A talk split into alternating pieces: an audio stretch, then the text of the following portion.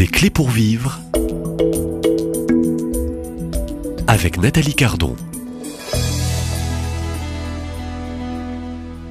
Euh, bonjour, docteur Gomas. Bonjour, Nathalie. Je- euh, le temps nous est compté, malheureusement, et c'est un point aussi important de l'acharnement euh, thérapeutique. Que faut-il penser? Que faut-il faire? Euh, Quelles sont les décisions à prendre?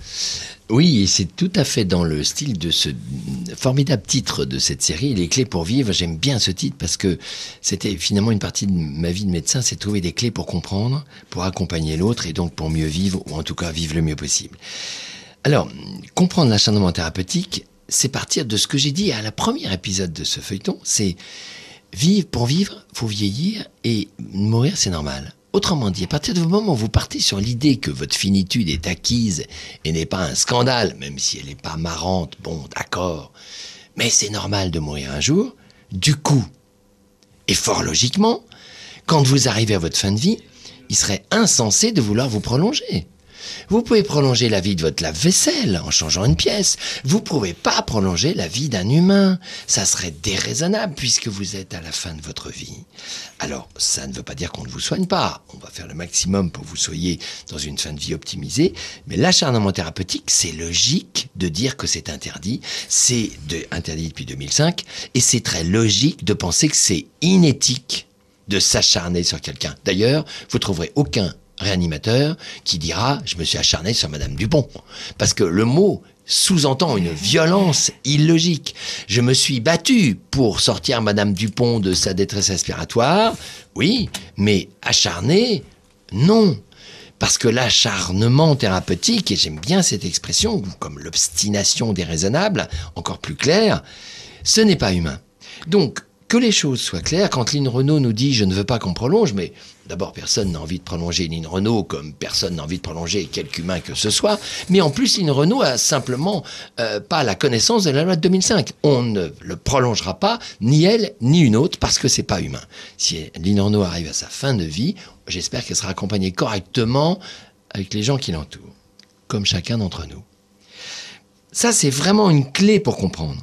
Et il y a une deuxième clé très importante, c'est les preuves scientifiques que nous avons que le malade ne décède pas par hasard. Alors je Ah sais pas oui, que c'est eh compliqué oui. de dire Vous ça sans parlez être dans le livre, hein, oui. parce que oui, j'en parle Oui. long, euh, dans, dans le C'est livre. génial, j'ai Euh, beaucoup aimé ce passage, oui. Oui, alors euh, c'est ennuyeux pour une radio chrétienne parce que je crois que euh, dans les Écritures figure une célèbre phrase Veillez car vous ne savez ni le jour ni l'heure. c'est vrai. Mais c'était un c'est votre- contexte très c'est- c'est votre particulier.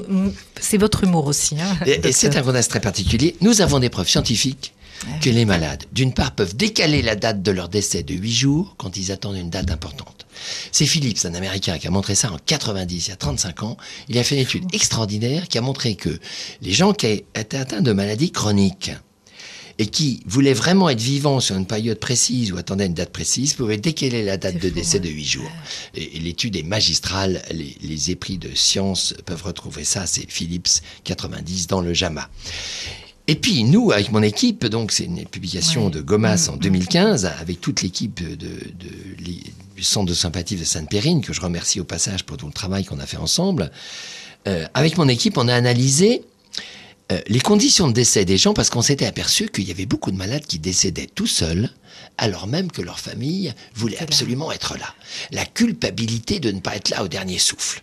Encore très fréquente, encore très courante, parce que c'est une vieille tradition, il faut pas qu'ils meurent seuls. Eh bien, nous avons montré le contraire. C'est-à-dire qu'en analysant des centaines de décès consécutifs, on s'est aperçu que quand le malade avait le choix, énormément de malades, c'est de l'ordre de 8 sur 10, choisissent avec qui ils rendent un dernier souffle, ou plutôt sans qui ils rendent un dernier souffle. Trois malades sur quatre décèdent seuls dans leur chambre dans une unité de soins palliatifs. Trois malades sur quatre attendent que toutes les visites soient sorties. Tellement ce dernier souffle est difficile à rendre. Il est tellement difficile de se séparer des gens qu'on aime. Il est tellement difficile de faire ce saut dans la mort que trois malades sur quatre attendent que toutes les visites soient sorties de la chambre pour s'arrêter de respirer Même un malade dans le coma. même un malade dans le coma, puisque nous avons eu euh, des patients dans le coma qui, euh, du fond de leur coma, ont senti qui était là ou pas, et ne sont pas décédés par hasard. Mais je rappelle, en matière de coma, nous avons un exemple extraordinaire, c'est Churchill, Ouais. le Premier ministre anglais, qui avait dit de son vivant, je décéderai le même jour que mon père. Et Churchill a fait un AVC massif au mois de janvier, l'année de son décès, je crois c'est 53.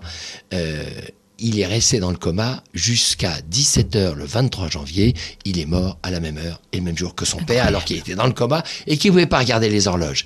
Ça, c'est une leçon d'humilité pour nous, les médecins, et c'est une leçon d'humanité. Au fond de nous subsiste un sens de la vie un lâcher-prise que nous préparons et que nous lâcherons quand enfin ce sera le moment. Donc rendez-vous compte, nous avons des preuves qu'on ne décède pas complètement par hasard pour le jour, si on attend un événement, une date ou quelque chose d'important. Et le jour de notre décès, beaucoup d'entre nous choisissent la personne à qui il en dernier souffle ou attendent qu'il n'y ait plus personne dans la chambre. Donc, je ne rentre pas dans les détails techniques de notre étude, c'est 5 ans de travail, mais, mais on est très très fiers d'avoir montré ça parce que je pense que ça fait grandir la compréhension de l'humain de savoir que le mystère de chacun d'entre nous obéit à des règles relationnelles. Tout à fait. Et puis là, je dirais que même pour les auditeurs qui vous écoutent, hein, qui euh, je prennent quelques clés aussi, euh, ça peut aussi pour certains déculpabiliser euh, hein, de ne pas avoir été présent, bah, je dirais ce jour-là, avec un, papa, une maman, un enfant qui est, qui est ah, décédé. Pas de culpabilité. Parce que la culpabilité est omniprésente. cette culpabilité. J'aurais, les familles me disent, j'aurais tant voulu être là mais laissez-lui la liberté de vous protéger de ce dernier souffle. Et je vais vous dire la solution. C'est que le plus important, c'est pas le dernier souffle, c'est tout ce qui s'est passé avant. C'est tout le temps. Donc ce dernier souffle se prépare avant. en, en, fait, le dernier souffle, à part le fait qu'il est le dernier, il n'a pas beaucoup d'importance. C'est pas le plus productif. En revanche, qu'est-ce qui a été productif? Qu'est-ce qui a eu de l'importance? Qu'est-ce qui a eu du sens? Dans le lien. C'est tout ce qui s'est dit les jours et les semaines précédentes, quand vous lui avez dit je t'aime, quand vous lui avez dit je t'emmerde, quand vous lui avez dit j'en ai marre, quand vous lui avez dit je te reproche ceci, je te reproche cela, les pardons, les réconciliations, les règlements de compte, c'est ça qui a été important. Le dernier souffle, à part le fait d'être le dernier, il me semble souvent être le moins important, même si symboliquement c'est le dernier, c'est le moins important. Donc j'encourage et ça sera. ça c'est votre mot de fin, c'est important. Hein, la, dernière clé aussi importante. C'est c'est euh, acceptons cette humilité. Nous sommes acteurs de notre propre vie jusqu'au bout, et dans le lien que nous tissons avec les proches jusqu'au bout, la, résolution des conflits, la résolution des tensions, c'est je t'aime, euh, euh, je ne t'aime pas, tu as été dur avec moi, se dire les choses, ça a du sens jusqu'au bout. Et je, plaide ici beaucoup pour que cette communication puisse être valorisée jusqu'au bout. Donc il ne faut pas hésiter à exiger de vos équipes médicales et soignantes le meilleur contrôle possible des symptômes de la douleur pour que la communication soit la meilleure possible. C'est oh, une des clés. Ça c'est la grande clé. On, ne communique pas assez aujourd'hui. on ne sait pas communiquer. Et on, ne demande pas assez l'intervention des équipes de soins palliatifs. J'ai encore eu des, personnalités importantes qui vont parler de leur vie privée ces jours-ci. On va dire oui, euh, ma femme est morte, elle n'a pas eu de soins palliatifs mais pourquoi tu les as pas demandés Ben non. On va pas eh bien, si demander le passage d'équipe de soins c'est dans la loi. Alors, c'est une exigence. C'est important. Tout malade aujourd'hui, toute famille qui a, je dirais, un proche qui vit peut-être un peu ces, derniers moments peut, euh, je dirais, euh, exiger euh, d'être en soins palliatifs. Docteur Gomas. Alors non, parce que les places spécialisées en soins palliatifs ne sont pas forcément nécessaires pour tout le monde. En revanche, et c'est pour ça que nous nous battons avec nos politiques en ce moment, je sais parfaitement que certains d'entre vous qui m'écoutez, vous n'avez pas de ressources palliatives, puisqu'il y a des départements qui n'ont pas d'unité de soins palliatifs, où il, y a, où il y a des moyens des équipes mobiles et des hospitalisations domicile, ils sont tellement insuffisants qu'ils n'arrivent pas à voir tous les malades. Et c'est pour ça qu'on se bat avec le politique. Avant de dépénaliser l'euthanasie ou le suicide assisté, je vous en prie, Donnez les moyens pour que les 67 millions de Français soient accompagnés correctement, que leur douleur soit prise en compte et qu'on les respecte dans leur dignité, leur unicité jusqu'au bout. Ça, c'est fondamental. Merci infiniment, euh, docteur euh, Jean-Marie euh, Gomas. Vous avez, je pense, donné quelques, distribué quelques clés pour, je dirais, intégrer un peu ce qui est de l'ordre de la fin de vie, du suicide assisté, de la sédation et puis de cet accompagnement. on peut lire, hein, on peut aller plus loin. Donc, j'invite et je vous invite, chers auditeurs de nos radios chrétiennes, à aller plus loin, peut-être dans cette lecture, hein, qui est un très très bon résumé, je dirais, au fond de cette compréhension hein, autour de la fin de vie, puisque vous clarifiez, je dirais, tous les mots.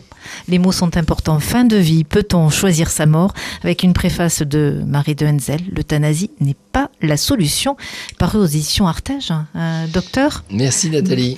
Et bon travail. Hein. Battez-vous bien, voilà. Au revoir. Au revoir.